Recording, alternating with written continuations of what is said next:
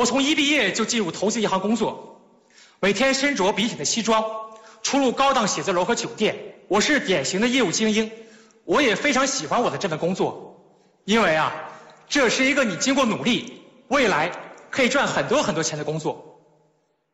我认为，如果有了钱，生活就会变得很美好。哇，为了更好的工作，我每天早出晚归。一天要打一百多个电话，处理上百封邮件。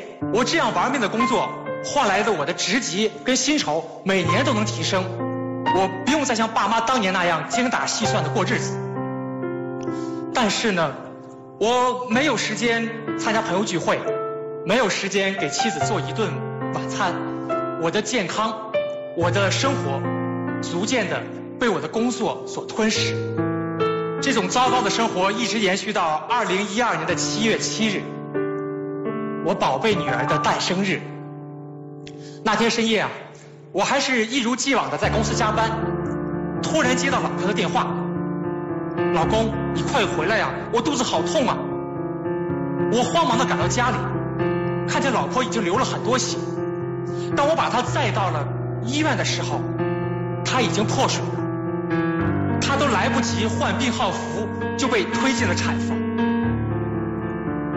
好在最后母女平安。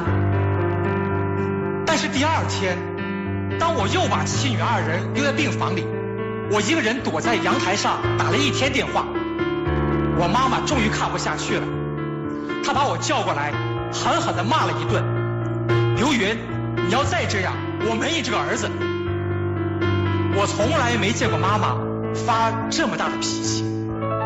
我们每个人可能都会后悔自己因为种种原因而忽视了家人的存在。或许在未来的某一个时期，我达到了事业的顶峰，但到那时，我的妻子可能已经弃我而去，我的子女会形跟我形同陌陌路。